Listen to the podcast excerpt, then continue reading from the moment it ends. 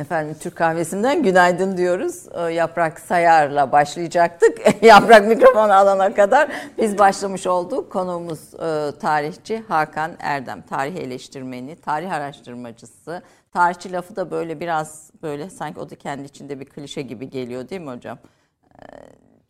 Tarih alıp satıyormuş gibi. Gibi böyle bir aslında tarih yazımı e, tabii bir, ta, bir de bir işte tarafta. Mecburen öyle söylüyoruz öyle, tabii. Öyle söylüyoruz. Hani böyle belki oraya daha farklı bir kavram bulabiliriz. Efendim önce bir yaprağın sesiyle bir uyanalım. Bir kendimize gelelim.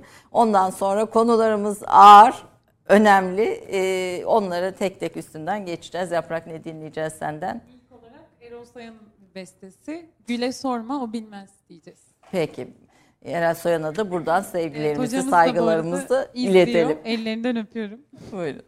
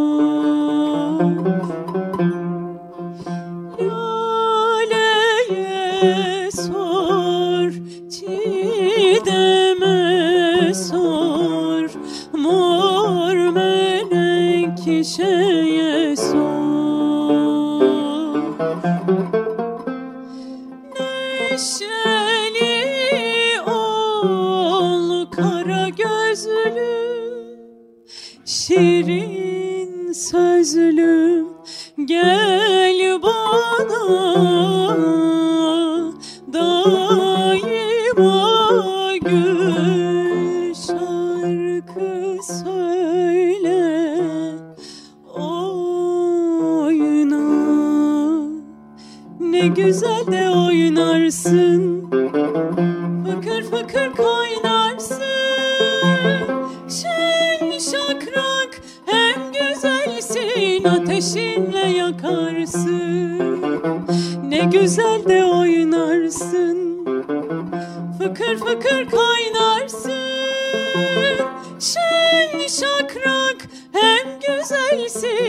işinle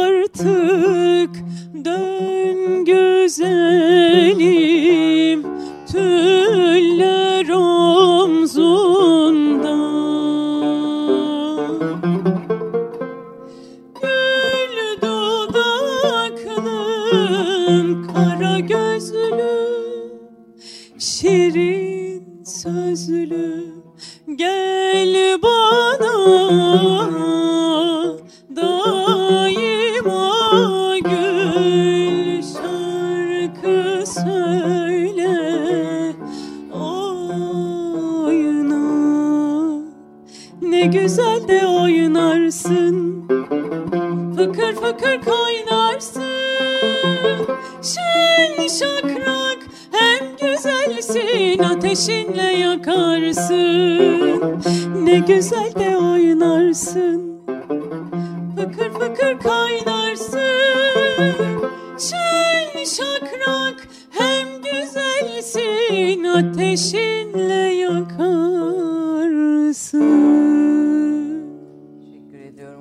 Furkan sana da çok Teşekkür teşekkürler. ederim. Ben Furkan'ı söylemeyi unuttuk. Furkan Resiloğlu da bizimle birlikte elinize sağlık. Ee, tarihi tahrif etmenin çürük köprü yapmak, yanmış çimentoyla bina dikmek, hastanın karnında, karnında sargı bezli makas bırakmak türünden bir zarar olduğunu söylüyorsunuz. Şimdi neden bir defa bir- bu ve tarihin eksik aksak yazılması e, bir hayal ürünü e, tarihin e, gerçekmiş gibi sunulması bir, bir müddet sonra kendimizi de o tarihin içine yerleştiren bir e, silsileyi de beraberinde getiriyor. E, biraz bunun üzerinden başlayalım çünkü sizin birçok e, çalışmanız var. Aslında bir Orta Doğu tarihçisiniz. E, özellikle 17-18. yüzyıl sonrası döneme ilişkin tarih çalışmalarınız var ama onun öncesinde tarih hataları konuşalım. Bu bölümde onu bir tamamlayalım. Neden böyle hastanın karnında sargı bezi unutmak sonra mikroplu bir şeye de dönüşüyor yani bu benzetmeyi size yaptıracak olan neydi? Yani e, teşekkür ederim önce. E, yani böyle güzel bir sesten sonra beni şimdi kim dinler onu bilmiyorum ama o efendim Türk kahvesi izleyicisi severek e, dinleyecektir. e, şöyle efendim e, orada dikkat çekmek istediğim husus e, şudur. Nasıl olsa tarih değil mi, uydur uydur söyle gibi bir yaklaşım var. E, toplumda da var, daha profesyonel kesimlerde de var. Ve e, tarih tabii gerçek değil. Geçmişin de kendisi değil, gerçeğin de ta kendisi değil, geçmişin de kendisi değil ama geçmişi öğrenmek için bir vasıta, bir akademik disiplin, kendine mahsus yöntemleri var. E, E, o- bir laboratuvarı var mı? e, Var. Niye olmasın? Yani e, işte o onun e, belgesi, e, bulduğu belge, bulduğu obje, e, bulduğu eski e, kitap, kronik, verdiği referanslar. E, onun laboratuvarı da o kadar. Deney yapıp geçmişi yeniden yaratacak, oluşturacak bir durumu yok elbette. Ama e, onlar mesela şimdi unutuldu, akademiyada bile unutuldu. Böyle karmaşık referanslar filan verilmesi sanki tezlerde usulden e, yapılması gereken bir şey gibi E, anlaşılıyor. bir de bu referanslara bakıyor muyuz yani gerçekten teyit ediyor muyuz? İşte onlar referanslar e, başkası baksın. Benim ham maddem şudur, e, benim ilk belgem budur, ben bunu böyle yorumladım. Ama ola ki siz bakınca başka şekilde yorumlayacaksınız. İşte o laboratuvar kısmı orada. O sınamayı, o sınanma imkanını e, sağladığı için. O yanlışlanma imkanını sağladığı için. Çünkü bir şeyi biz ancak e, yanlışlarsak ya da doğrularsak o bilimsel olur. O yanlışlanma imkanı o referanslardan oluyor. Şimdi ama görüyorsunuz e, tarih böyle birazcık e, ilgili olan e, insanların tarihçilik zanaati diyelim ona, sanat değil. Onun kurallarına uymaksızın çok rahat bir şekilde geçmişle ilgili bir takım spekülasyonlarını aktarabildikleri bir mecra, bir vasat. Aslında spe- spekülasyon dediğimiz şey hayal gücü. Yani muhayyel. Muhayyel, muhayyel. Şimdi tarihçiler de ben de yani hiçbir zaman ne 400 yaşındayım ne 500 yaşındayım ama değil mi? E, gidip bir yerlerden bir takım kuyulara dalıp bir şeyler e, geçmişe gidip buraya dönüyor geliyor filan değilim. Hiç kimse değil. Her tarihçi kendi çağının e, insanı. Yani e, öyle geçmişten gitmiş gelmiş gibi tarihte bu asla olmaz ya da bu olur filan demek de çok zor. Çok sürprizlerle dolu geçmiş. Mümkün olduğu kadar bazen bir huzme, bu ışık huzmesi düşer. Bazen e, bir şey, bir belge, bir obje, obje de bir belgedir. Bize e, öyle değil de böyle olduğunu e, ihsas eder ya da açıklar, ispat eder, gösterir. Şimdi bunlar olmaksızın e, Ama bir başka türlü de olabilir o. o. kesinlikle Yani o- yorumla ilgili bir şey bu. Kesinlikle. Bu demek değil ki birbirine alternatif geçmişler var. Yok. Aslında tek bir geçmiş var. Yani işte bazen söylüyorum yani işte ağaca yıldırım düştü, e, ağaç çöktü, yıkıldı. Şimdi bu bu şekilde oldu. Fakat e, bunu anlatan 10 tane kaynak daha döneminde ayrışmaya başlayacaktır.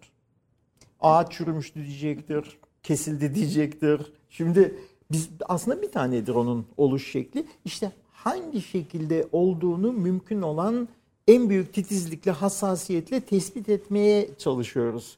Ee, yaptığımız bu zor bir iş aslında zor, zahmetli.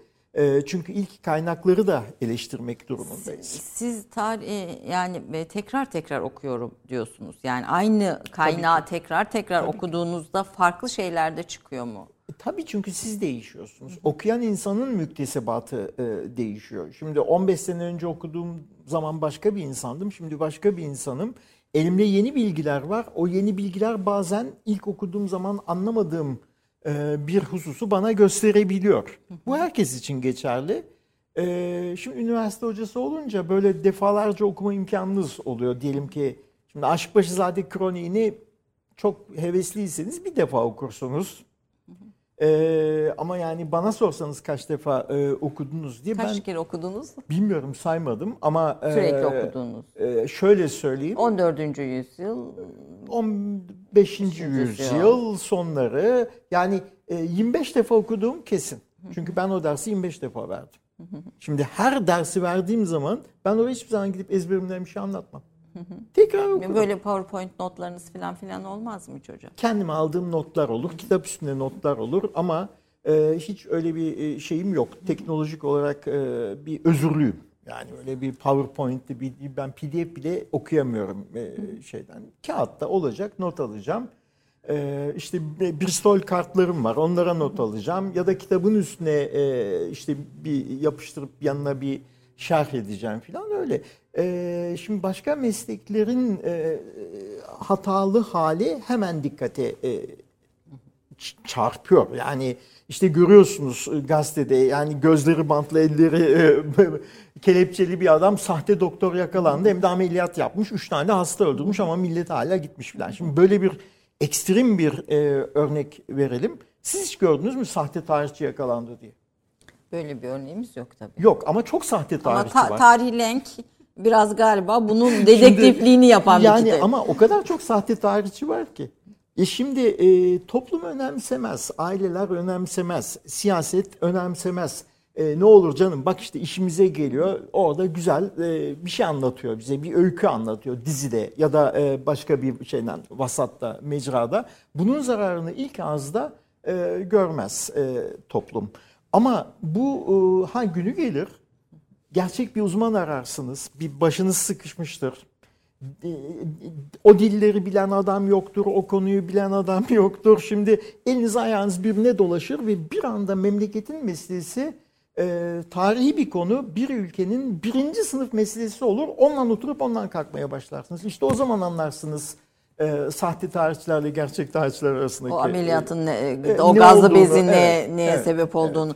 Çağdaş Türkiye toplumu tarihle çok sıkıntılı ve sorunlu ilişki tutturmuş durumda diyorsunuz. Evet. Aslında biraz bu bu sorunlu ilişkinin e, temelinde bu bu eksik ve aksak diyelim kurgusal tarih yatmıyor mu? Yatıyor, e, yatıyor. Şimdi e, şöyle e, ecdadımız diyoruz, mangalda kül bırakmıyoruz. Aslında e, toplum olarak ne kadar düşkün olduğumuzu e, ihsas etme, gösterme e, heveslisi, heveskarı bir toplumuz. Biz bizim atalarımız, bizim e, şimdi bir defa o kutsallaşmayı yapmamak lazım. O başka mesele. Çünkü e, bugünkü toplumdaki iyi insanlar, kötü insanlar ne kadar varsa geçmişte de e, aynıları var. E, onların içinden bazılarını seçip, iyi olanlarını seçip e, ecdat deyip kötü olanlarını dışlama gibi bir hakkımız da İyisi yok. de kötüsü de bizim İyisi de kötüsü de bizim. Ee, iyi şeyler de olmuş, kötü şeyler de olmuş. Çok fazla yerinmemek, çok fazla mağrur olmamak tarihle, kendi tarihiyle e, bir yöntem olarak daha sağlıklıdır. Daha En, iyidir. en çok yapılan e, yanlışlar, bu tarih linki burada izleyicileri de göstereyim. Aslında 2008 Sekiz. baskısı 2008 sanırım. sonu. E, bu 9. baskı, 9 baskı yapmış böyle bu, bu tarz kitapların e, aslında kıs akademik diyebileceğimiz bir kitap. Kitapların bu kadar çok baskı yapması ve de hatta korsanı da evet. e, çok olan bir, bir şey değil. Bu bir hayli izleyiciye, e, okuyucuya e, ulaşmış demektir. Bu tarih lenkte bu yanlışları tek tek veriyorsunuz ve aslında e, okuması tarihle ilgilenmeyenlerin bile rahatlıkla okuyabileceği bir dille e, yazılmış bir kitap E, ve birçok doğru bildiğimiz şey, klişe e, bu, bu kitapta ortaya çıkıyor ve birçok tarihçiyle de bu sefer söylediği her şeyle hani sözünü kesin doğrudur diye kabul ettiğimiz bir sürü tarihçiyi de e, sorgulamaya başlıyoruz galiba. Şimdi şöyle, e, o aslında bir tarih metinleri eleştirisi değil. Çünkü eleştiri iyiyi de söyler, kötüyü de söyler. O şekilde bir e, hüküm verir. Ora, orada e, yanlış olduğu kesin olarak ispatlanmış e, hususları sistematik bir şekilde işte sadeleştirirken ne yanlış yapılır? Efendim e, çeviriye girmedim çünkü çok başlı başına zahmetli bir alan. Ama e, çok çeşitli me- metodolojik 7-8 konu e, başlığıyla Mesela sadeleştirmede Nutuk'un e, Evet. Mustafa Kemal Atatürk'ün Nutuk'un ve Cumhuriyet'in aslında temel felsefesini ortaya koyan bir e, konuşmanın bir, eserin bir- diyelim. bir- bir tarafından- gerçekle ala- e, alakasız yerler olduğunu yazıyorsunuz. Şimdi sadeleştirmek e, bizim gibi toplumlar için e, şöyle bir bahane sunuyor sadeleştirene. Yeni nesil anlamaz. Ben anlaşılır hale getiriyorum. Şimdi bunun bir aslı faslı var mı? Var. Çünkü nasıl bir metin olduğuna bağlı olarak hakikaten bugün tek kelime anlaşılmayacak metinler vardır. Her toplumda olduğu gibi. Ama çok anlaşılabilen metinler de vardır. Yani e, 1927'deki Nutk'un anlaşılmayacak hemen hemen hiçbir tarafı yok. Kendi orijinal diliyle kalsa. Bir iki kelimeyi e, sözlükte vermiş olsa hallederdi. Ama ben Nutk'u sadeleştiriyorum gerekçesiyle e, kendisini e, Mustafa Kemal yerine koyuyor sadeleştiren. Metne geriye dönüp e, metne geriye dönüp e, çıkarmalar, saplamalar, olmayan kelimeler, e, olan kelimeyi silmeler başlıyor. O zaman metin tahrif ediliyor. Hıfzı ve Veldet Evet, Veli ve Dedeoğlu. Veli Dedeoğlu bunu yaptı. Ve üstün üstlük e, yaptığından da e, gururluydu e, rahmetli. Biz Nutk'un Kemalizm açısından bir önem taşımayan beşte birlik kısmını almadık diyor bu şeyimize, edisyonumuza. Şimdi düşünebiliyor musunuz? Yani burada bir sansür de var. O karar vermiş, beşte birlik kısmının önemsiz olduğunu düşünmüş ideolojik açıdan ki baştan Neye aşağıya dayanarak ve nasıl neye bir- dayanarak neye dayanarak ki baştan aşağıya e, şeydir ideolojik bir metindir bireysel bir metindir yani o bir tarih kitabı falan değildir onu söyleyelim. Tarihçi ancak malzeme olarak kullanır e, Nutku. Bunu söylediğimiz zaman yine e, bozulan kızan oluyor ama e, kendi tahassürlerini, anılarını işte e, bunları anlatıyor. Şimdi diğer bu tip kitaplara hangi muameleyi yapıyorsak onu yapmak durumundayız. Başka kaynaklarla karşılaştırmak durumundayız. O yapılmaksızın e, zaten e, öyle bir metin. E bir de kalkıp şimdi siz bunun beşte birini, e bir başka biri de bir başka beşte birini atabilir. atabilir. Evet. E, o zaman ne olur bu iş? Karar verici neye göre karar veriyor? Burada kelime değişikliği olduğunu da söylüyorsunuz. Unsur ve anasır e, kelimelerinin kullanımlarında e, Atatürk anasır olarak kullandığı şeyin yanlış e, Şimdi Atatürk unsur diyor, anasır diyor. E, sadeleştirmede gayrimüslim azınlık diye geçiyor. Şimdi o demek değil ki.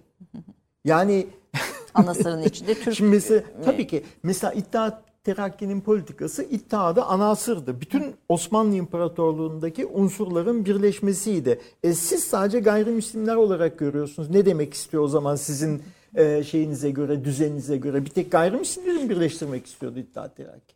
Yani biraz e, eleştirel yaklaşmakta e, fayda olan bir e, disiplin.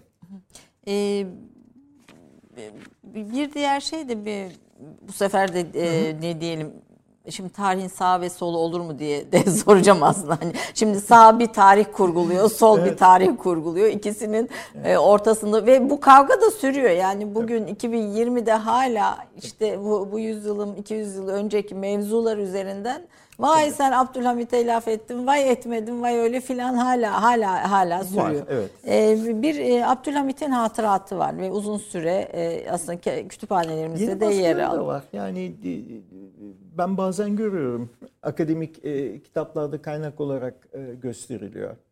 E, üniversite derslerinde okuma parçası olan çünkü ne güzel bakın bir sultan kendisi anı yazmış değil mi? Çok e, önemli. Yazmış mı? Hayır.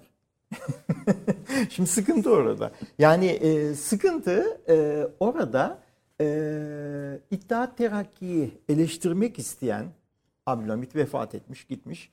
İttihat Terakki'yi eleştirmek isteyen Süleyman e, Nazif ad vermeyerek Abdülhamit'in ağzından e, bir e, anı yazmış.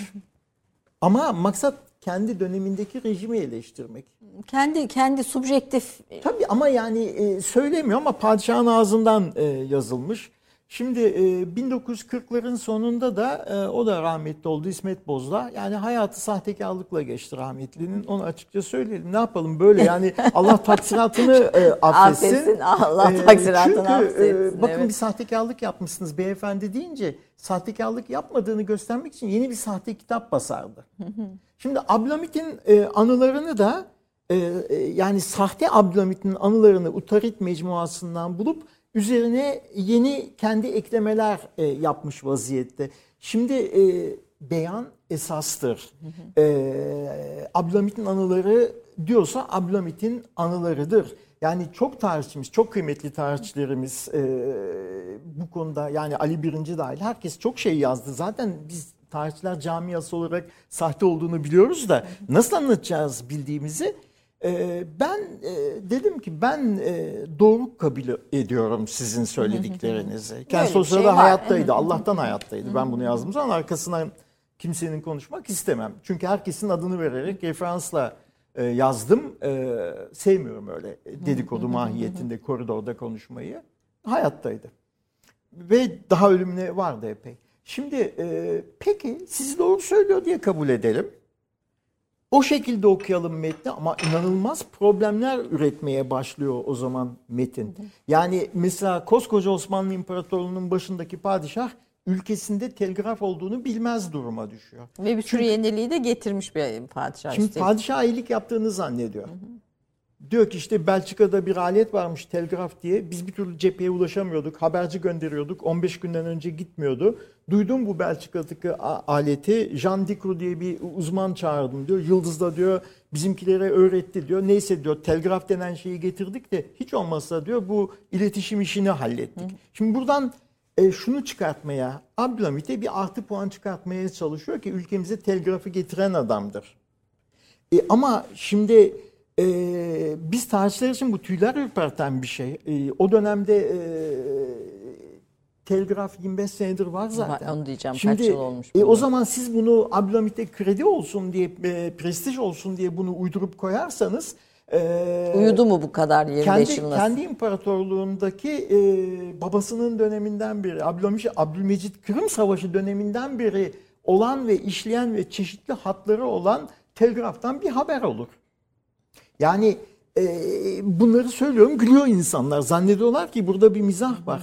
E, mizah e, bu bir niyetle kasti bir mizah değil. Siz söylüyorsunuz e, ortaya çıkan şey e, mizah oluyor. E, çünkü başka bir hadise de var orada.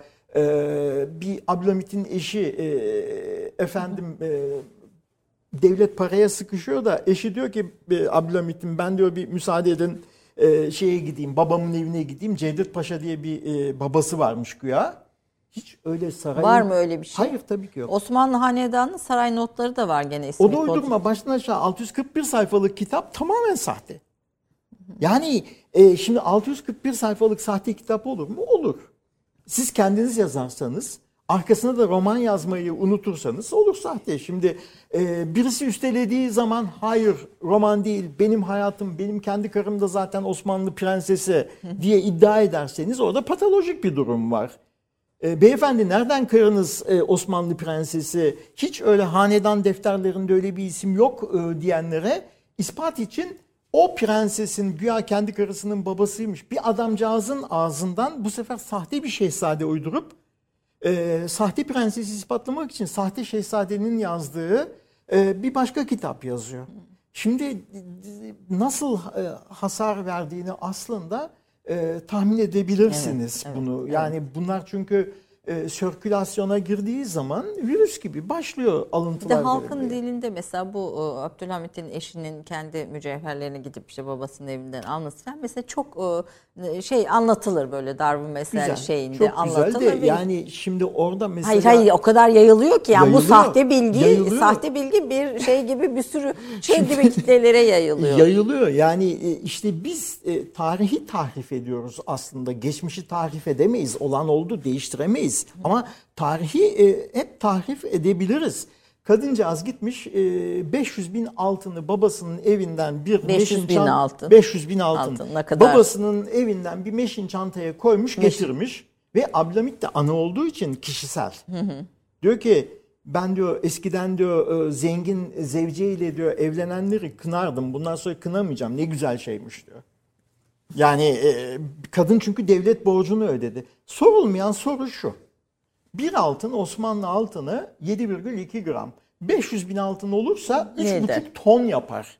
3,5 tonu hangi e, çantaya koyup taşıyabilir? Hangi kadın? Bir meşin çanta E, Tabii derken. ki yani Fatma Pesent değil, e, Müşkül Pesent de olsa kim olursa olsun 3,5 a- ton altın bir şeye sığmaz. Yani e şimdi bunu söylüyorsunuz e, artık e, bu kadar bariz oldu. Ben söylemekten hicap etmişimdir bazen. Çünkü çok bariz olduğu için şu kadar bariz okura ayıp olur diye.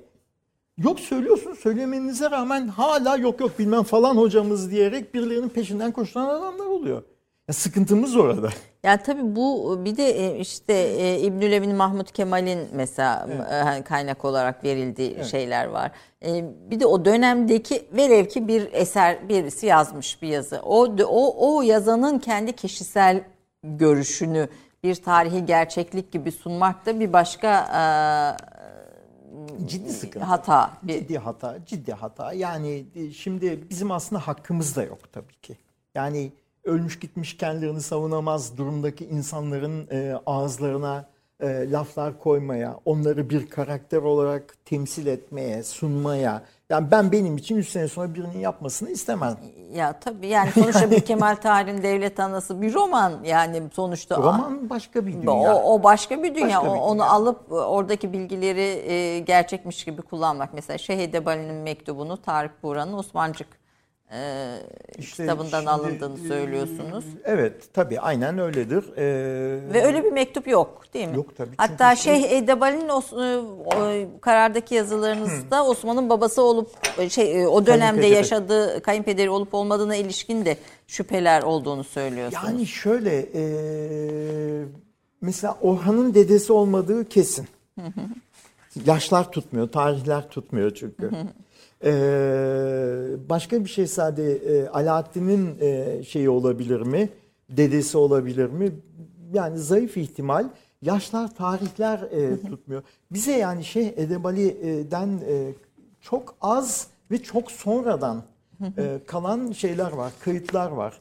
Şimdi e, bir olay olup bittikten 200 sene, 300 sene sonra düşülen e, kayıtlardan bir kişinin hayatını e, oluşturmak, yeniden oluşturmak e, çok çok zor. Yani e, sıkıntı orada. Bu yani Aşık Paşazade'yi esas alacak olursak Edebali'nin doğumundan kronikçimizin onun oğlu Mahmut Paşa'ya erişerek menakıb Evet. aktarması tarihi arasında iki asırdan fazla zaman var. Neredeyse. Yani ya- 200 yıla yayılıyor. Çünkü e, bir taraftan e, Baba İlyas'ın e, halifesi e, yapılır. E, şey, e, Şeyh Edebali. Öbür tarafta e, Osman kendi elleriyle e, defneder. E, karısı da birkaç ay sonra onun peşine e, ölür. E, bu insanı 1320'lere e, kendi vefatından önce Osman kendi vefatından kısa bir süre önce Edebali'yi kendi elleriyle defnetti dediğiniz zaman sizi bu e, 1325'e e, getirir. Ee, Baba İlyas'ın halifesi dediğiniz zaman 12. yüzyılın ortasına götürür. Ee, şimdi de- de- bütün erken Osmanlı tarihi için ama bu Bu tutarsızlıklar vardır. var. Yani bütün o gaziler Süleyman e, Şah'la beraber Mahan kentinden İran'ın Anadolu'ya gelmişler idi deyip bir grup gazi adı sayılmaktadır. Ondan sonra o grup e, Süleyman Şah Ertuğrul'un da e, güya babası aslında değil de Gündüz Alp asıl babası.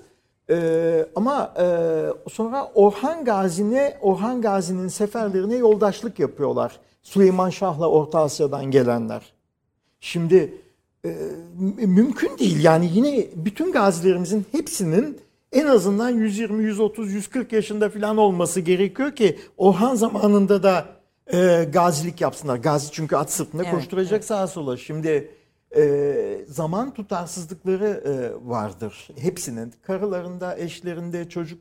Demek ki e, Aşık Paşazade'nin e, kaleme aldığı zaman bu menkıbeleri, bu menakıbı e, 1470'lerden sonra 1480'ler gibi diyelim bir e, zaman kendisi yaşıyor çok Aşık Paşazade'nin e, hakikaten e, epey yaşıyor 100 yaşında filan.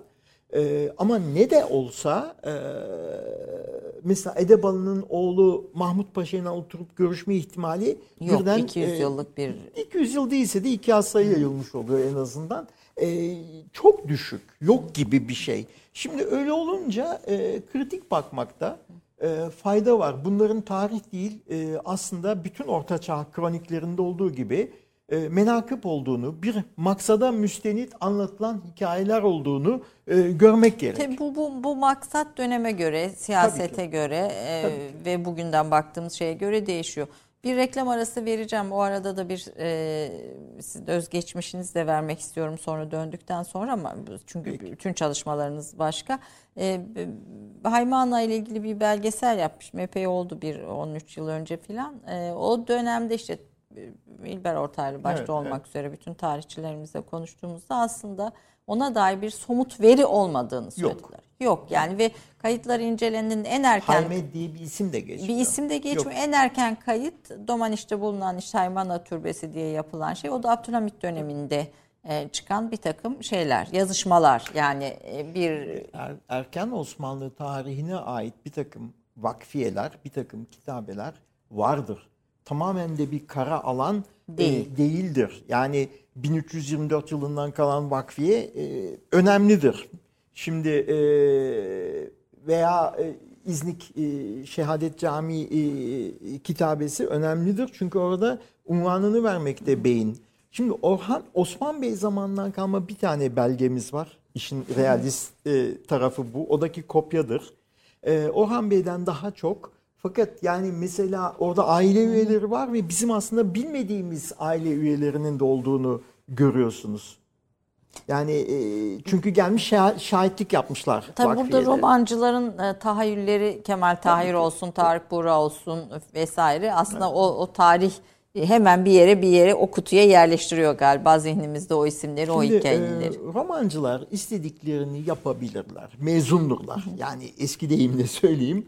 E, izinleri var. İstediklerini yapar roman. Ben de istediğimi roman yazdığım Evet. zaman yaptım. Şimdi roman olduğunu söylemek e, kaydıyla e, birisi bir şey de, ve mesela e, ikna edici olmazsanız ne olur romanda? Hani tarihi konularda hata yaparsanız roman ikna ediciliğini e, kaybeder. Dönem romanı yazıyorsanız.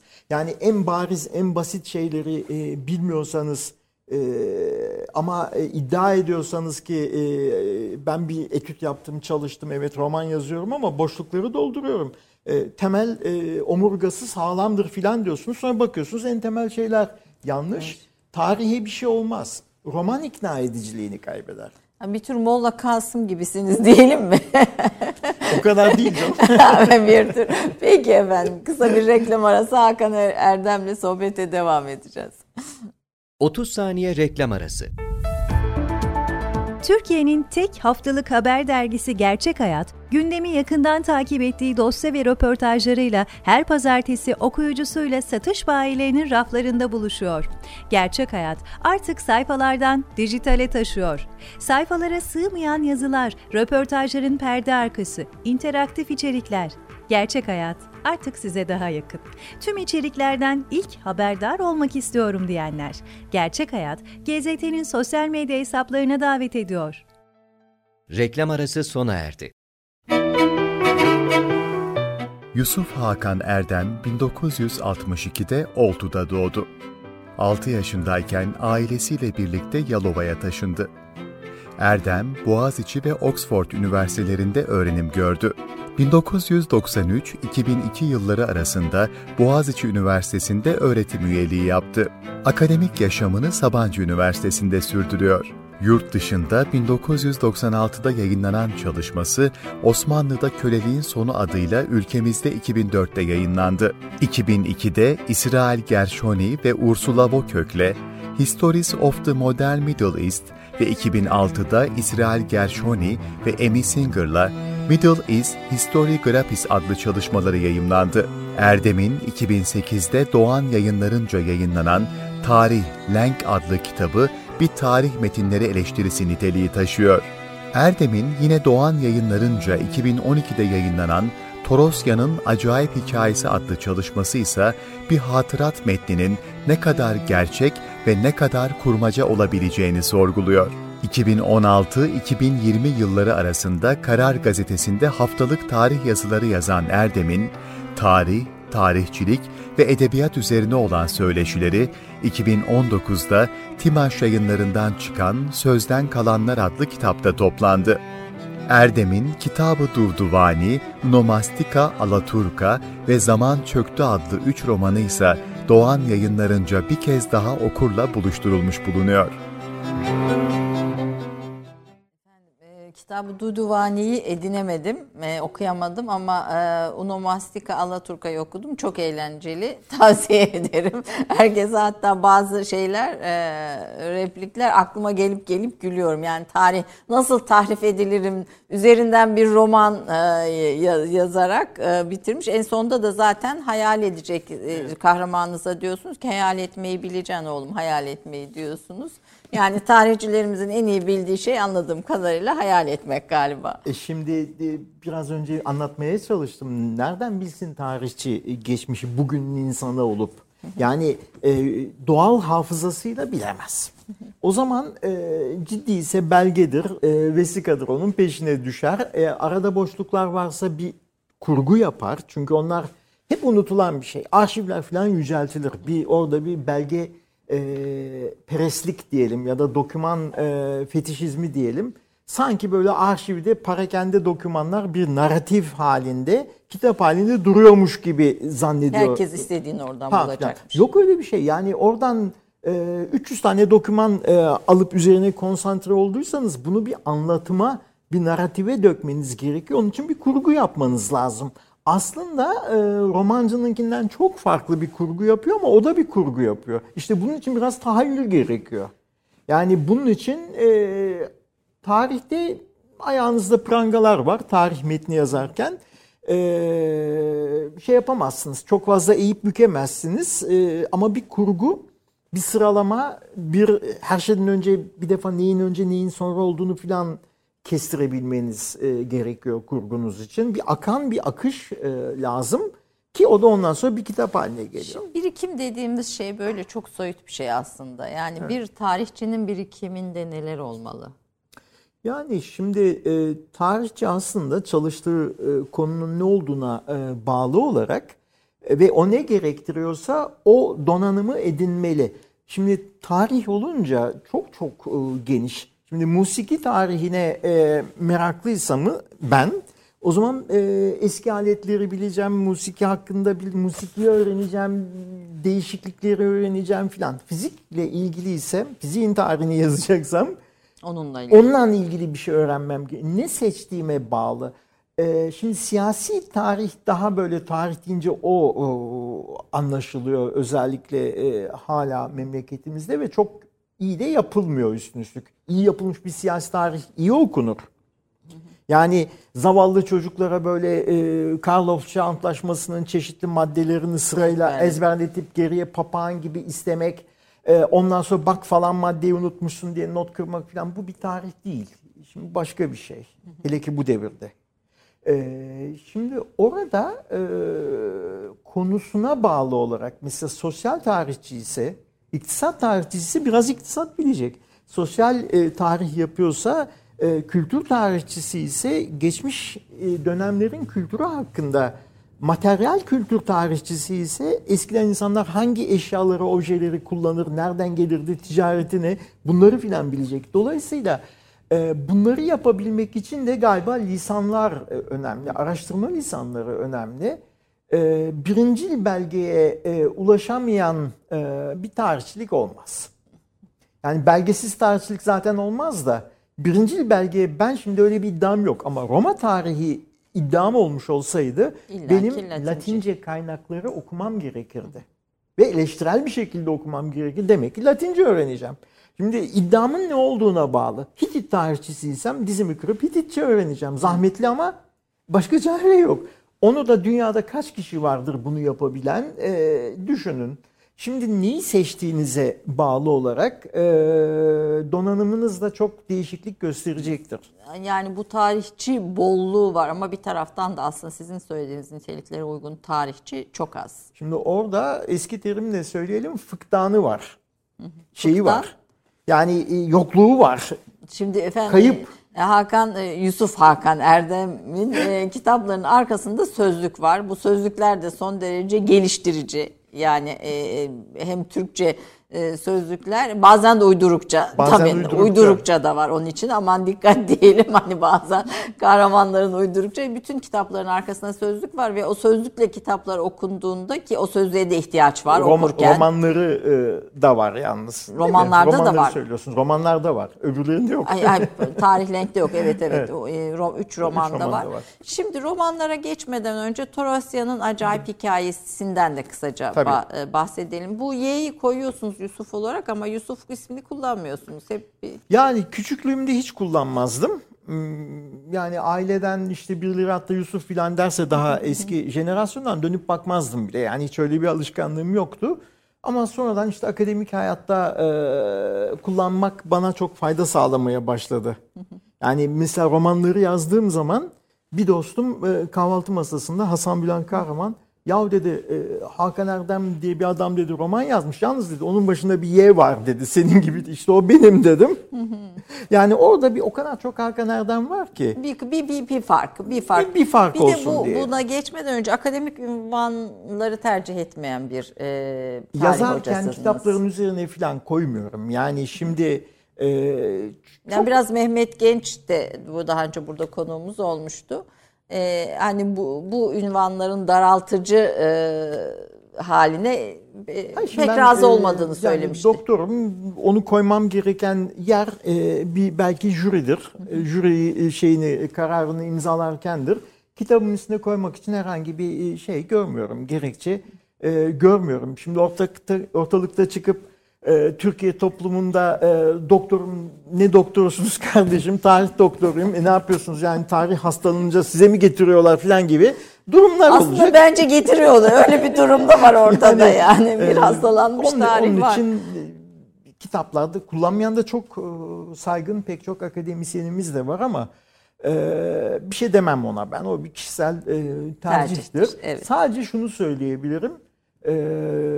Bilgi e, unvanla şey gitmez, at başı gitmez. Akademik hiyerarşiyle de Gitmez. Şimdi biz onu yanlış anladık e, toplum olarak. E, belli böyle bir e, askeri hiyerarşi falan gibi e, tahayyül ediyoruz. Albay daha üst rütbede, teğmen daha aşağıda. Dolayısıyla albay emredebilir falan. Bizde de profesör, yardım doçenti emredebilir. Ya da e, efendim öğretim e, üyesi sadece, e, şimdi değiştirdiler adını. Doçent olunca e, ondan daha çok biliyor ki onu doçent yapmışlar. Yani şimdi bunun, benim hayat önceliklerimin arasında unvanlar yer almıyor. Evet.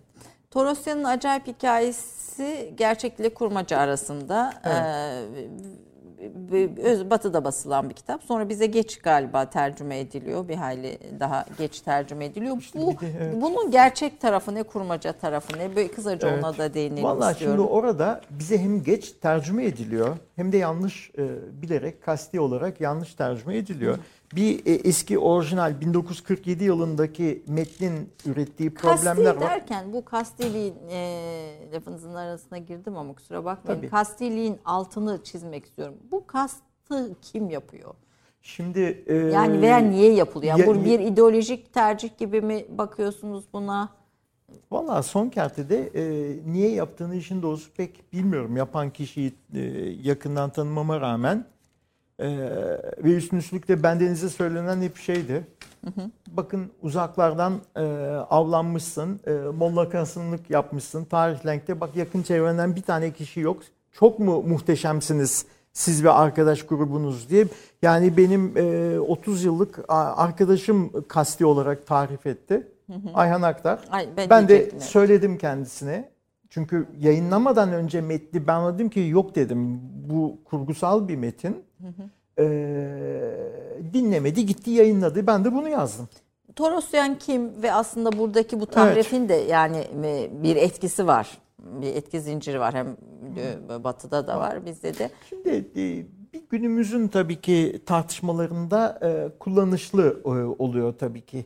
Şimdi Özellikle Ermeni meselesi Tabii konusunda tabii o en önemli 2015 filan e, şeyi içinde dalgalanması içinde bir e, faydalı bir tarafı e, olduğu kestirilmişti herhalde. E, şimdi e, Torosyan benim tespit edebildiklerim yani kendine bakacak olursanız e, önce e, Teğmen ondan sonra Çanakkale'de gemi batırmasından dolayı bir top atışıyla Ertuğrul Tabya'dan e, top atıp bir e, işte gemi e, batırıyor. Sonra 18 Mart günü bir tane daha batırıyor. 17 Nisan günü bir denizaltı Dardanos tabyasından ateş açıp bir gemi daha batırıyor. Öyle bir kahraman ki 3 tane gemi batırmış oluyor Tek başına. tek başına filan. Fakat nedense biz tarihimizde bunu görmüyoruz. Çünkü e, Ermeni olduğu için gizlemişiz, saklamışız gibi bir senaryoyla e, yayınlandı. E şimdi tarih lenkteki metodolojiyi buraya uyguladığınız zaman bu tel tel dökülüyor.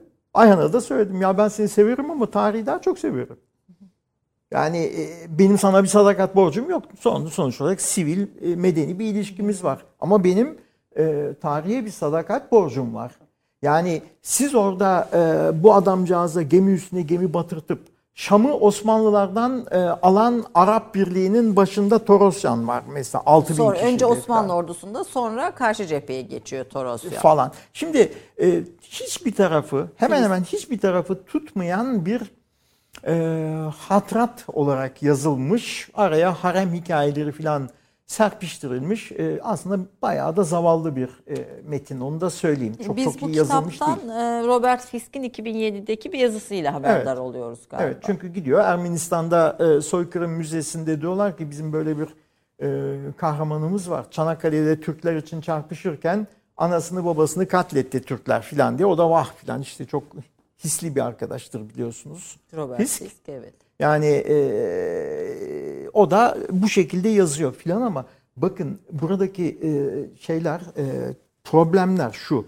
Mesela anılara bakıyorsunuz e, hücum ettik saldırdık e, Osmanlı tarafında çünkü kahraman Osmanlı subayı rolünde hücum ettik saldırdık İngilizleri denize döktük filan diye Çanakkale'de hikaye anlatıyor. E, o dediği özel olarak o dediği savaşlarda Osmanlı ordusu saldırıda değil şeyde savunmada. Şimdi anı yazıp da bu kadar mı karıştırırsınız? Saldırıda ve savunmada olduğunuzu bilmez misiniz? Yani e, tabii sonra ben işin peşine düştüm. E, Amerikan belgelerine, nüfus kayıtlarına vesaire filan bambaşka bir resim çıktı. Yani bu bu bu Torosyan'ın hatıratı da bir kurmaca. E, tabii ki. Şimdi kurmaca ama kurmaca olduğu söylenmeksizin yazılmış. Harp okulundan mezun değil. Çünkü Amerika'daki e, nüfus e, kayıtlarında e, 6 yıl eğitim gördüğünü bir Osmanlı Ermesi, Ermenisi Everekli göç etmişler. E, 1947'de uydurma bir hatırat orada yayınlamış. Şimdi e, daha daha daha var. Elis Adası kayıtları, göçmenlerin geldiği kayıtlarda ben e, işte e, Galicia cephesinde atlıyordum, zıplıyordum falan diye yazdığı sıralarda Amerika. 1916'da e, Amerika'yı ziyaret ettiği Elis Adası kayıtlarından gözüküyor. 6 ay savaş sırasında 6 ay kardeşlerinin yanında kalmış Pennsylvania'da. Olabilir mi?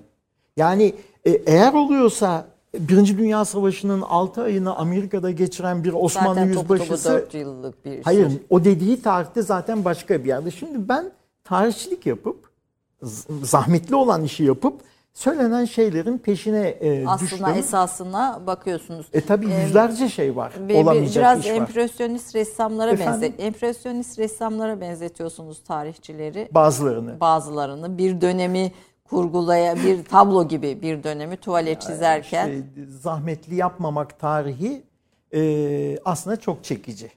İşin doğrusu e, ben de 30-40 sene önceki e, bilgilerimi idare etsem, aklımda kalanı söylesem hafızam herhalde çok büyük oyunlar oynayacaktır. Ben de e, Sırp Sındığı Savaşı'nın e, bir Osmanlı yenilgisi olduğunu e, düşünürüm o zaman. İlber Bakın- Ortaylı'nın Evet. ki büyük Şimdi tarihçimiz. Savruk yazıyor ne yapalım? Yani e, evet e, çok e, güzel akademik tarih çalışmaları da oldu. E, Onlara hürmeten dokunmadım ama e, popüler tarih diyerek e, adlandırabileceğimiz kategorideki e, eserleri e, akılda kalanlardan ibaret. Şimdi e, e, bunu söylüyorum e, kızıyor. Kızacak bir şey yok. Yani çünkü yazdığınız şey sizin kanıtlı, sizin adınızla, e, soyadınızla, e, daha doğrusu Sunuluyorsa. sizin mührünüzle çıkan eserde yazılan bu. Ben onu aynen e, gösteriyorum, alıntı veriyorum, çarpıtmıyorum ve e, doğrusunu da başka yerden, başka kaynaklardan biz çek ediyoruz. Dolayısıyla bu tuvali sizin empresyonist bir şekilde doldurmanıza muhtaç değiliz. Evet. Bir Sırp de, Sındığı Savaşı'nı sizden öğrenmiyoruz ki biz. e, tabii bu mesela tabii Veya aynı Calut Savaşı'nı e, e, şeylerin kaybettiğini düşünüyor. Memlukların kaybettiğini düşünüyor 1260 yılında. Yani yazdığı her şey onu gösteriyor. Çünkü Gazan Han'ın e, daha sonraki e, seferleriyle karıştırıyor. Ama bir noktadan sonra Gazan mıydı yok efendim e, başkası mıydı Baybars mıydı işte 1260 mıydı 1300 bilmem kaç mıydı? Böyle düşünürseniz e, bu savruklukla yazarsanız belki çok e, zevkli şeyler söylersiniz. Hemen ayaküstü ama tarihçilik yapmazsınız. E, Bir de tabii yani çok başlık var burada ama e, matbaayı memlekete masonlar soktu. Mesela bu da bir klişe aslında. Bir sürü klişe. Mesela bize hatırat olmaz bir klişe. Tabii ki. E, yani e, Evet. hani buradan e, E, Torosyan'ın anılarını yazarken Birinci Dünya Savaşı anılarına, gerçek asker anılarına da baktım. Onbaşı, çavuş, mülazım e, o kadar çok insanın anısı var ki. Yani e, hayretler içinde e, kalıyorsunuz. Kayserili bir er anı yazıyor. E şimdi bu bizim e, Osmanlı'da anı bırakan insan kategorisine, imajına uyuyor mu? Biz sadece Selahaddin Adil Paşa e, anı bırakır diye düşünüyoruz Çanakkale ile ilgili. Şimdi Çanakkale'de çarpışmış sonra Filistin'e gitmiş. Er olarak başlamış onbaşılığa yükseltilmiş adam var. Yani görüyorsunuz ki o toplumda modernleşen Osmanlı'da e, rütbesiz askerlerden de günlük tutan anı yazan da var. Ha o zaman da işte e, dünyanın o sıradaki dünyanın diğer gelişmeleriyle gayet paralellik içinde bir kültür olduğunu görüyorsunuz. Tabii bunun devamında ma- matbaa meselesi de önemli bu. Evet. Türkiye masonlar mı soktu? İşte her işin altında bir Yahudi parmağının aranması Evet. yine tarihçilerin bir herhalde zaman sıkça o bu- modaydı. bu kli- klişelerden Evet. birisi. Ee, bir de sana Osmanlı sanayileşmesi var. Dün Evet. okurken yazılarınızı Karar Gazetesi'nde özellikle dikkatimi çekti. Yani biz e, Cumhuriyet'le birlikte ağır hepimizin ortak kanısı olarak Cumhuriyet'le birlikte sanayileştiğini ve modern Türkiye'nin yol aldığını düşünüyor idik. Fakat e, 1935'ten 100 yıl öncesine e, kadar uzanan bir sanayileşme geçmişinden Şimdi söylüyorsunuz. Cumhuriyetle beraber e, sanayileşildiği doğru fakat eksik. Hikaye orada başlamıyor. Yani tabii ki e, Cumhuriyetle beraber e, bir e, sanayileşme hamlesi ve bugüne kadar kesintisiz gelen bir hamle var. Bu doğru ama eksik bilgi. Şimdi e, biz asıl e, şeyi e, gözden kaçırdık. Ee, Osmanlı'nın mesela sanayileşebileceğini, böyle bir hamle yapabileceğini ta 2. Mahmut Abdülmecit e, döneminde e, e, Osmanlı İmparatorluk zaten sanayileşemediği için çöktü Osmanlı. E, Osmanlı'da hiçbir sanayiyi biz e, yak, ne diyelim yakıştırmadık. Yani orada şöyle bir e, Mesela problem 3. var. Selim döneminde yerli malların yerli sanayinin teşvikinden söz eden bir yazınız var. Evet. Yani e, bilinçli politika olarak var. Yani e, o yerli malı vurgusu, o merkantilist e, vurgu Cumhuriyetle gelen bir şey değil ki. Üçüncü Selim ve ondan öncesi de e, var bunun. Yani Süleyman Penah Efendi'de de e, bu e, vurgu var. Yani daha eskilerde de e, var. Yani buradaki e, problem şu. E, Cumhuriyet'in ilk e, başlarında yani ilk Cumhuriyet'te e, bin, diyelim ki 1923-33 arasında falan hiçbir şey yok hemen hemen ortada sanayi. E, Osmanlı'nın hiçbir şeyi olmadığı söyleniyor. E, parti propagandası olarak tek parti döneminde işleniyor ve e, bu sanayisizlikten dolayı zaten e, batıldığı söyleniyor. E şimdi e, gidip baktığınız zaman Haliç etrafı. şimdi Haliç etrafındaki tersane Sadece 7 falan- şehir, bir sürü şehir sayıyorsunuz. Şimdi çu- çuha fabrikası, ipek fabrikası, e, e, ipek fabrikasında buhar kullanmak, e, İslimiye'de bir e, çuha fabrikası, İzmit'te bir çuha fabrikası, Zeytinburnu'nda e, Zeytinburnu'nda hem tekstil hem e, demir fabrikası var. Şimdi e, yani bunu söylemekte e, ben tarihçiyim. Olmayan bir şeyi söylemem. Olan şeyi de delilli olarak söylüyorum. Yani ben size diyorsam ki e, Osmanlı'da e, ta 1870'lerde geriden dolmalı e, seri atışlı top Zeytinburnu fabrikasında e, dökülmüştü diyorsam ben o topu gördüm ondan sonra söylüyorum. Yani siz de görmek istiyorsanız zahmet edin askeri müzeye gidin zemin katında yapan kişinin adıyla beraber topun kendisi duruyor zaten. Şimdi Osmanlı çelik top dökse İstanbul'daki Zeytinburnu fabrikasının fırınlarında e, kime ne zararı olur? A. Bir de bunda şaşırtıcı olan ne var? B. Çünkü 2. Beyazıt'tan beri tophanede top dökülüyor. Osmanlı'nın endüstri devriminden önce de bir sanayisi vardı. E bunu söylüyorsunuz. İşte askeri sanayisi de vardı. Ee, 19. yüzyılda buhar makinalarını kullanmaya başladığı yetmiyormuş gibi kendisi buhar kazanı üretmeye başladı bir noktada. Çünkü o dönemin teknolojisi buhar kazanı öyle atladığı bir teknoloji değil. Yaklaşık e, e, 117 sanayi kuruluşu. Üstelik sadece İstanbul değil, İzmir, Bursa bir, Bir sürü. dönem için. Tabii bir dönem sonra sanayi istatistikleri. Evet, tabii. e, istatistikler yok, rakamlar yok. Bunlar sorunlu e, Evet, evet. diyorsunuz. Yani olanın ne olduğunu tespit etmek gerekir. O tartışmada benim pozisyonum şuydu. Ee, Ben Osmanlı e, sanayileşmiş bir ekonomidir demedim. Her zaman tarım daha ağırlıklı. Benim söylediğim Osmanlı'da daha Avrupa'da sanayi devrimi olurken aynı dönemde e, buharlı makineler kullanıldı. Hatta bir noktadan sonra e, makineleri yapma Osmanlı'da da başlamış. Şimdi nereden söylüyorum? E, Gündüz Ökçü'nün yayınladığı sanayi sayımında mesela İzmir'de e, makarna yapan e, makineyi İzmirli sanayici üretiyor. E biz bunu unuttuk gitti. Şimdi e, sanayi müzeniz olmazsa, bu mirasa sahip kal, e, çıkmazsanız, devletin büyük e, feshane fabrikasını dağıtırsanız, çöp yaparsanız, kulüp yaparsanız tamam mı? Sanayi Yapar. kültürünüzü çöpe atarsanız, Beykoz Sümerbank dediğimiz fabrika, yani şunu söyledim orada. Cumhuriyet, erken cumhuriyetin en büyük sanayi tesislerinin hepsi Osmanlı'dan devam, devralmıştır. devam etmiştir. Ne var bunda? Ee, şimdi bu, Yani- buna niye kızılıyor? Mesela Bilmem. hadi mesela tarihi renkte tarihçilerin yanlışlarını yazıyorsunuz. Tarihçilerin bir imajı Evet. var filan vesaire. Ama mesela bu bu yazılarınız da bu E- Osmanlı ezber. sanayileşmiş e, dediğiniz yazılarınız da tepki almış. Evet.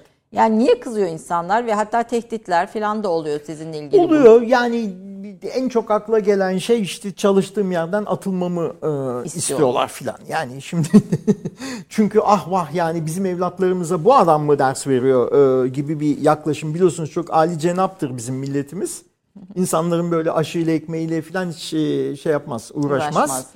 Ee, böyle bir yüce bir şeyimiz vardır, kültürümüz vardır. Sağdan soldan her kesimden. Onu da söyleyeyim. Yani bu Osmanlı sanayinde bir kesimi dar, darılttım. Diriliş Ertuğrul üzerine laf etsem başka bir kesimi Kesim darıltacağım. Yani e, bu da ona denk geldi. Yani burada e, neden kızdıklarını ben e, bilmiyorum. Sadece e, Ezberleri bozuyor. Ezber kimliklerinin bir parçası olmuş vaziyette. O ezber bozulunca sanki kimlikleri erozyona uğruyormuş Uğruyormuş gibi, gibi. kendilerinden bir şey e, e, gidiyormuş gibi. Tuhaf tuhaf e, benzetmeler. E, yani bilmiyorum. bir tuhaf efendim. değmez. Boş E. Eserleriniz ortada. Tarihi propagandadan, siyasetten, ideolojiden arındırmak mümkün mü diye soralım. Bir reklam arasına Hay hay. gidelim. Ondan sonra Hay. yaprağın güzel hay. sesiyle böyle bir, e, bir biraz daha farklı bir ufuka ve biraz da sizin e, bu koleksiyonerlik tarafınızdan konuşmaya romanlar ve oradan Peki. son bölümde devam edelim. Peki. E, kısa bir reklam arası efendim. 30 saniye reklam arası. Birinci sınıf bir kültürün, birinci sınıf bir düşüncenin, birinci sınıf bir duyarlılığın dergisi Cins, hem edebiyat dünyamızın önde gelen isimlerini hem de yeni kalemleri ağırlıyor. Her ay bayilerden ulaşabileceğiniz Cins dergi, dijital dünyaya da yeni bir kapı aralıyor. Sayfalara sığdıramadığımız kıymetli yazılar, merak ettiğiniz yazarlarla cins sohbetler, dergiden ekrana yansıyacak röportajlar ve tabii podcast. Şimdi sizleri Cins'i tüm sosyal medya mecralarından ve gezete.com adresi üzerinden takip etmeye davet ediyoruz. Reklam arası sona erdi.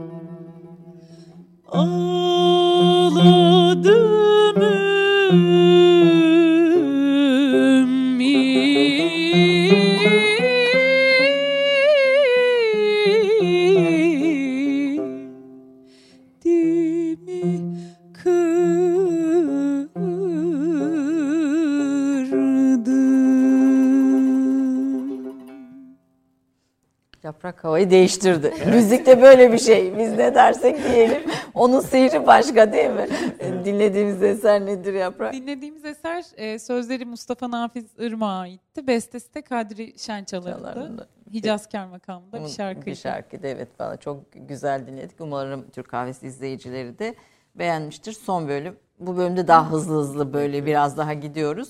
Şimdi bütün bunların arkasında e, bir tarih e, okumaları yapan ve hayatın hayat biçiminiz bu olan bir bir, bir bir kişisiniz ama bir de bir diğer tarafta koleksiyoner kısmınız var.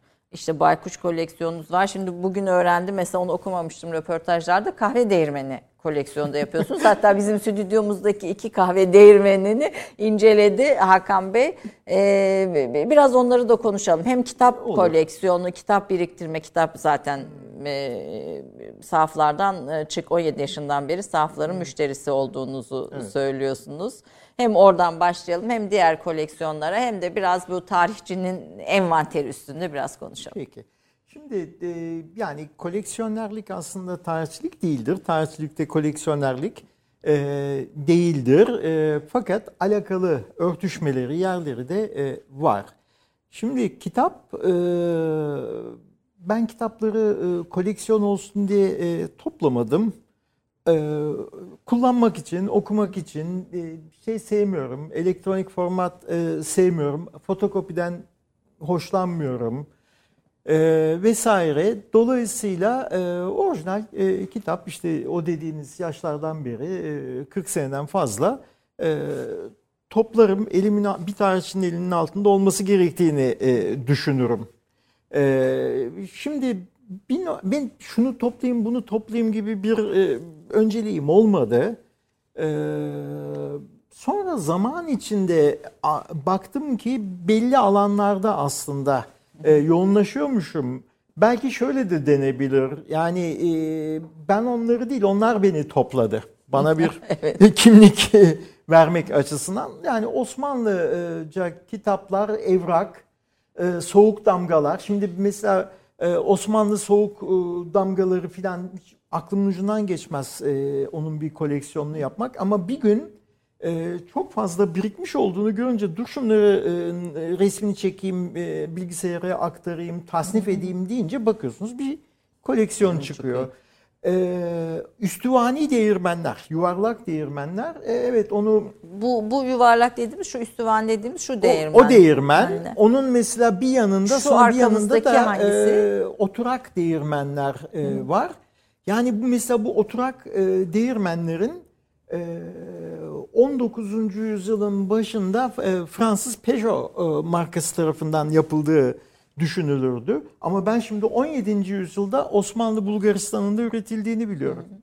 Samako'da. Demir cevheriyle ünlü, demir tesisleriyle ünlü. Sonradan da bir demir fabrikası kurulacak zaten e, Abdülmecit döneminde. Mesela o fabrikada, e, o fabrikalarda, atölyelerde e, kilit, e, Şimdi görü anahtar, çekmeceli bu şu ekranda gördüğümüz. o oturak değirmen. Yani e, onlara oturak değirmen deriz. Mesela o, Osmanlılar ona kutu değirmen diyor. Sandukalı değirmen diyor. 17. yüzyıla kadar Osmanlı'da izini sürdüm. Bu ne demek? Bunu tartışırız. e, Evet, evet. Ne demek olduğunu. Osmanlı buldu demiyorum. Ama üstüvani değirmenler, yuvarlak değirmenler. Şuradaki şu, şu şunlar, gördüğümüz evet. ee, şimdi onlar e, daha Osmanlı icadı. Ondan daha eminim. Osmanlı'dan başka yerde yok mu o Var üstüvaneliler? taklit edilmeye başlanıyor. Şimdi bi- bizim halkımız e, nedense Osmanlı'da falan şey var deyince hadi canım deme taraftarı bir halkız biz. Taklit ediliyor deyince canım e, biz kim ki bizi kim niye taklit etsin filan gibi komplekslere falan giriyoruz. Ama e, Almanya'da e, mesela Zassenhaus e, marka e, Osmanlı değirmeni taklit ediyor. Yunanistan'da zaten e, biliyorlar, taklit ediyorlar falan. O e, buralara ait bir şey. E, e, onu da 1750'lere kadar filan örneklerini görmek mümkün. E, belirli bir formatta e, yapılıyor. Şimdi bu bir obje bize bir şey söylüyor. Ben e, bir sır vereyim. Aslında ben e, değirmen toplamıyorum. Üzerindeki damgaları topluyorum. Usta damgalarını topluyorum. Yani e, o damgaları tasvip ettiğiniz zaman size e, Osmanlı bu Osmanlı zanaatı hakkında e, e, çok bilgi veriyor. Nerelerde üretildiğini, ustaların adlarını, ortaklarını, etnik dağılımlarını, dini aidiyetlerini bir sürü şey öğreniyoruz. Bu bu değirmenin üstüne damganın yarısı gitmişti okuyamadık ama o yarısı okuyabilsek- silinmiş, ama çok ok- açık damgalar var. var. Ee, ya da e, iki silik damgayı e, karşılaştırıyorsunuz. Benzerlikleri Ee, buluyorsunuz. birinin eksiğini öbüründen tamamlıyorsunuz. Sonuç olarak e, okunuyor. Yani mesela e, Osmanlı Tophane lüleciliği ondaki damgaları e, nasıl okuyabilirseniz e, gümüş damgaları nasıl e, okunursa değirmen damgaları da e, okunuyor. Ben yani 100-110 tane üretici e, bulabildim. Bunları nereye koyuyorsunuz? Yer bulabildiniz. mi? Vallahi pek değil. Görgün Yani- Taner geçen hafta konuğumuzda o böyle bir bir da ayrı müstakil daire tutarak kitap e, için Ee, yok çözüm ona bulmuş. ona iznim yok. Öyle bir şey yapamam. Evde e, çok büyük değil malum. E, işte bir Apartman, sıkıştırılıyor. Üst üste alt alta filan e, konuyor. Yani sayı arttıkça çünkü yer kaplıyor. Bir de baykuş koleksiyonunuz var ve de yapıyorsunuz da galiba o Baykuş yapıyorum evet. Yani o baykuş e, aslında birinden e, miras kalan bir koleksiyon. Rahmetli hocam Abdullah Kur'an baykuş koleksiyonu yapardı. O işte mimar, Mimar Sinan'ın sembolü vesaire falan. Her e, yurt dışına gidince ona getirirdim. Rahmetli bir şeyler oldu. Son son getirdiklerimi veremedim. Bende kaldı. Böyle birkaç tane. Ee, bakarken de ya bunlar da şirin şeylermiş deyip onların üzerine koymaya başladım. Evet kendim yapıyorum çeşitli malzemelerden. Ee, ben bir hobi o. Onun bir e, şeyi yok. Bir aslında tarihçiliği de besleyen bir şey. Baykuşlardan şey çıkmaz. Yani baykuşlar üzerine bir yayın yapmam ama e, değirmenler üzerine e, yayın yapılabilir. Çünkü e, hem ezberlerimiz bozuluyor bir defa. Orada da ezberlerimiz bozuluyor. Siz bir şey okursunuz, metin okursunuz. E, hiçbir zanaat e, şeyinde dalında e, Müslümanlar yoktu der size. Siz de amenna der cebinize koyarsınız. Ama ondan sonra sahadan e, gerçekten örnek görürsünüz. realiteden bir örnek görürsünüz ve hiç öyle olmadığını e, anlarsınız. Şimdi e, aşam daha ilk aşamalarında diyeyim şey açısından, yayın açısından notlarımı almakla meşgulüm. Öyle hemen hazır çıkamaz ama oradan bir yayın, yayın e, çıkacak. Biz sizin oradan. için de bu, bu da başka bir Evet. e, kaynak olacak. Şimdi çok kısa sonuna geldik Tabii ki, programımızın. tabii ki. Romanlar bende bir eksik var. Kitab-ı Duduvani yok. Ee, gerçekten Unomastika Alaturka bu zaman çöktü ikincisi. Bir de Kitab-ı Duduvani üç tane. Üçü de farklı. Ee, isterseniz zaman çöktüden başlayalım. Bu bir bilim kurgu. Tarihle iç içe geçmiş bir, bir biraz Zaman tarih algısı geçmiş e, evet onları birazcık kurcalayan milattan sonra 4000 yılında geçiyor filan. Şimdi e, İstanbul'da geçiyor ama İstanbul ada olmuş. Şimdi ben bunu yazdığım zaman öyle kanal manal filan e, Yoktu. yoktu. E, olabilirmiş yani. demek. yani maalesef diyeyim. E, onda hiç şeylerimi saklamayacağım görüşlerimi. Tabii ki. Ee, yani hoşuma giden bir şey değil benim e, bu derece ağır geriye dönüşsüz tabiata bu kadar Müdahale geriye edilmesi. dönüşsüz müdahalelere ben e, biraz şey bakıyorum konservatif e, bakıyorum. Öyle bir İstanbul sular altında kalmış e, bir İstanbul falan ama e, yani artık e, ne bileyim ben insanlar e, raylar üzerinde mıknatıslı şeylerle e, patenlerle bir yerden bir yere gidiyor mi diyor filan. E, bir sürü şey de e, uydurdum ama referanslar tabii ki insanın kendi kültürü, müktesebatı filan. Mesela bir yapay... Satır, satır araları falan hep tarih ve bilgiyle dolu yani. Yani siz kaçınılmaz o işte. Onun başka bir şey yapmak e, bilmiyorum mümkün oluyor mu? Yani benim orada bir e, yapay bir e, şeyim var. E, siborgum var. Ama siborg kul deniyor. Yani köl, e, köle, e, kul Peki. ama siborg kul diye bir kategori üremiş vaziyette. vaziyette ve Evet. ilginç. Şu Unomastik, Unomastika Unomastika'da. Alaturka'da bir e, Hazarların ve Tengerelerin yazılmamış tarihi E, ama ki arkasındaki sözlüğüyle filan bir Evet. o, o günden bugüne bir sakız fabrikasından başlayarak e, bugün ve geçmiş arasında gidip geliyor. Bu romanları da e, şeyiniz ne? Ne diyelim? Özet fikriniz ne? Yani şimdi e, hepsinde galiba ortak e, nokta e, zaman algısı, zaman içinde gitmek, e, geri gelmek, e, tarihin nasıl e, Büküldüğünü. kullanıldığı, istimal edildiği veya suistimal edildiği, e, küçük değişiklikler olursa ne hale gelir e, toplum, e, bunlarla birazcık e, oynamak. Yani böyle büyük ağır tezleri olan e, metinler değil, sevmiyorum o şekilde bir kurgu yazmayı. Kendimi daha özgür hissettiğim e, bir alan. Bir defa mizahi dilinin sağladığı mizahi bir dil kullanıyorsunuz. Bütün e, imkanları kullanıyorsunuz ve çekici bu noktada hani kesinlikle e, ilgilenenlerin severek okuyacağı e, romanlar İnşallah olduğunun e, e, altını çizeyim. E, 2004'te Nuray Mert'in bununla radikalde bir yazısı vardı kitap Duvarın üzerine. Ben ilk o zaman bir dikkatimi çekmişti. E, şimdi tekrar onu da hatırlamış oldum bu vesilesi, vesileyle. Kainatı mübeddel yani tebdil edilmiş, değişmiş, değiştirilmiş bir Evet. tarih dünyasını Öyle değil de böyle. Mesela Osmanlı Hanedanı Sultan Burak ki öyle bir şahıs yok. Vicdanım el vermiyor. Gerçek bir Osmanlı padişahının adını e, kullanıp kurgusal olarak bir şeyler uydurmaya. Onun için e, onu söyleyeyim çok açıkla. Yani tarihçi hassasiyetim bana e, orada fren yaptırıyor. Ondan kurtulabilmek için benim ayağıma köstek olmasın diye tamamen e, Kurmaca. hayal ürünü e, isimler e, kullandım. E, hanedan ilga edilmiş bu kurguya göre. Kurgu bu olur ha. Yerine de Ercümentiler Devleti diye bir şey kurulmuş. Ne olur ne fark eder? Tekrar Cumhuriyete bu noktaya gelir miyiz? Ne değişir ne değişmez? Bir tür paralel tarih Paralel e, kurgu e, evren var, paralel tarih var. O zamanlar o modaydı herhalde. E, işte insan etkileniyor.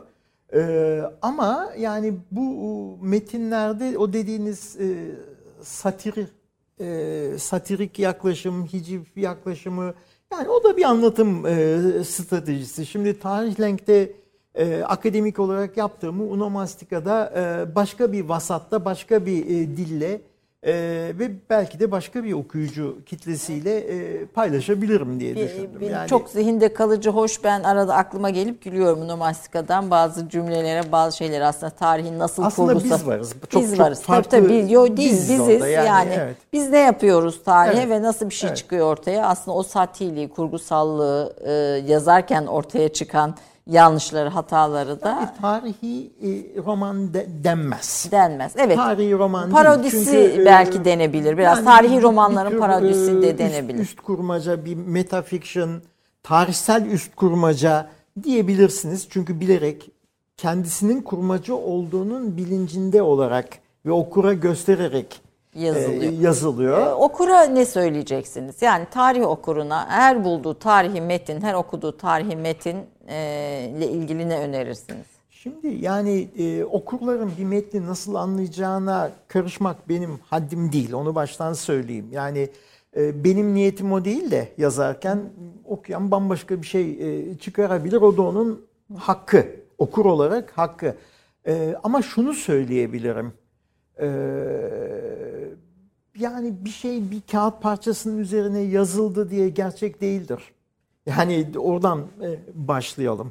Yani e, biraz e, eleştirel durmakta, hatta inanmamakta fayda var. Yani birazcık kontrol etmekte fayda var. Bu az olduğu için bu mekanizmalar bizim ülkemizde.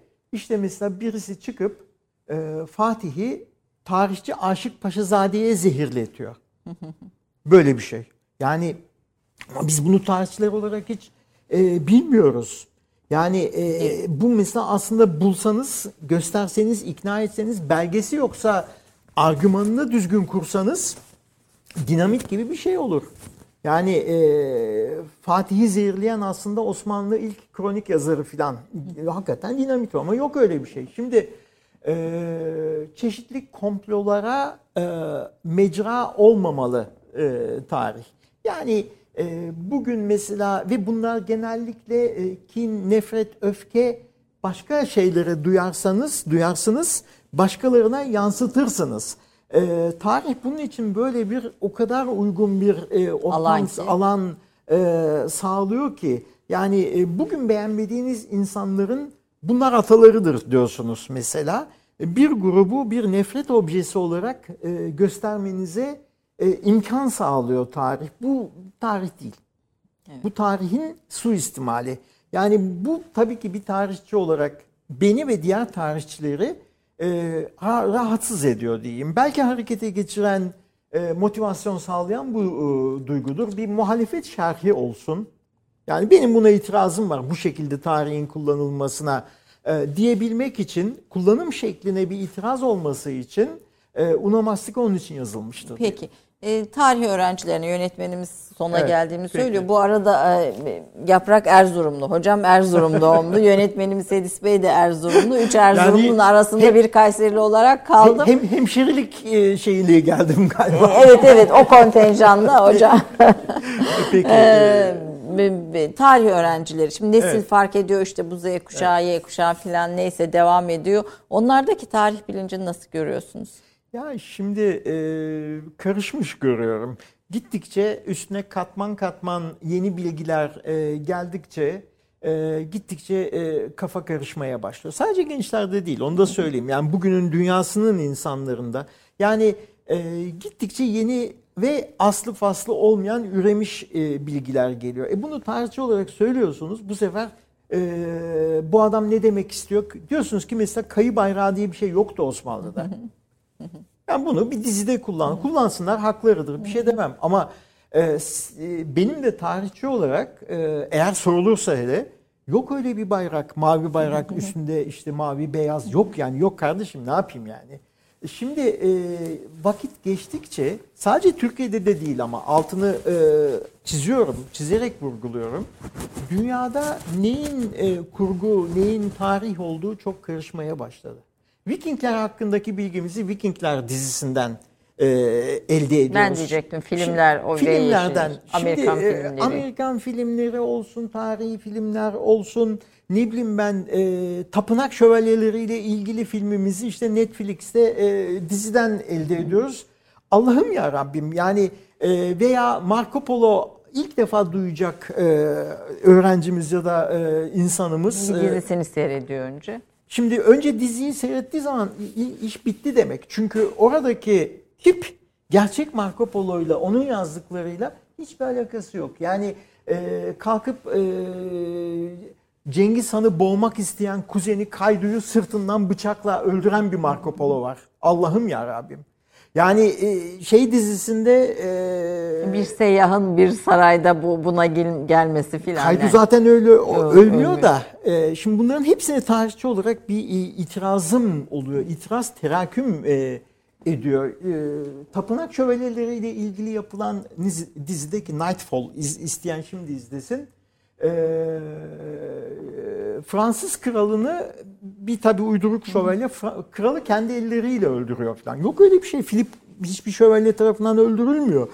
E, siz istediğiniz kadar bunlara itiraz edin. Ee, bizim kendi yerli dizilerimizdeki e, şeyler de ortada. Dizi kardeşim falan diyorlar tamam mı? Şimdi bilgi buralardan edinilince e, e, çok korkunç sonuçlar Aslında oluyor. bir bir program daha yapalım ve bu film ve dizilerdeki çünkü gençlerin zihninde bunlar daha çok kalıyor. Yani okuduğu o, kitaplardan ziyade o o filmlerdeki Böyle ama. yani, hepimizin de öyle hepimizin sadece çok gençler. korkunç bir şey bu. Yani e, biz orada kurguyla e, ve zahmetli tarih zaten Dizici adam diyor ki ama e, biz sizin dediğinizi yaparsak kimse izlemez. İzletmez diyor tabii izlemez. Bu işte orada popi ama sonuçta işte e, son çarı izledim ben de geçenlerde mesela e, ve başka bir kurmaca o, o, o alan başka bir kurmaca. Kurmacı olduğunun bilincindeyse bunu söylüyorsa ne ala.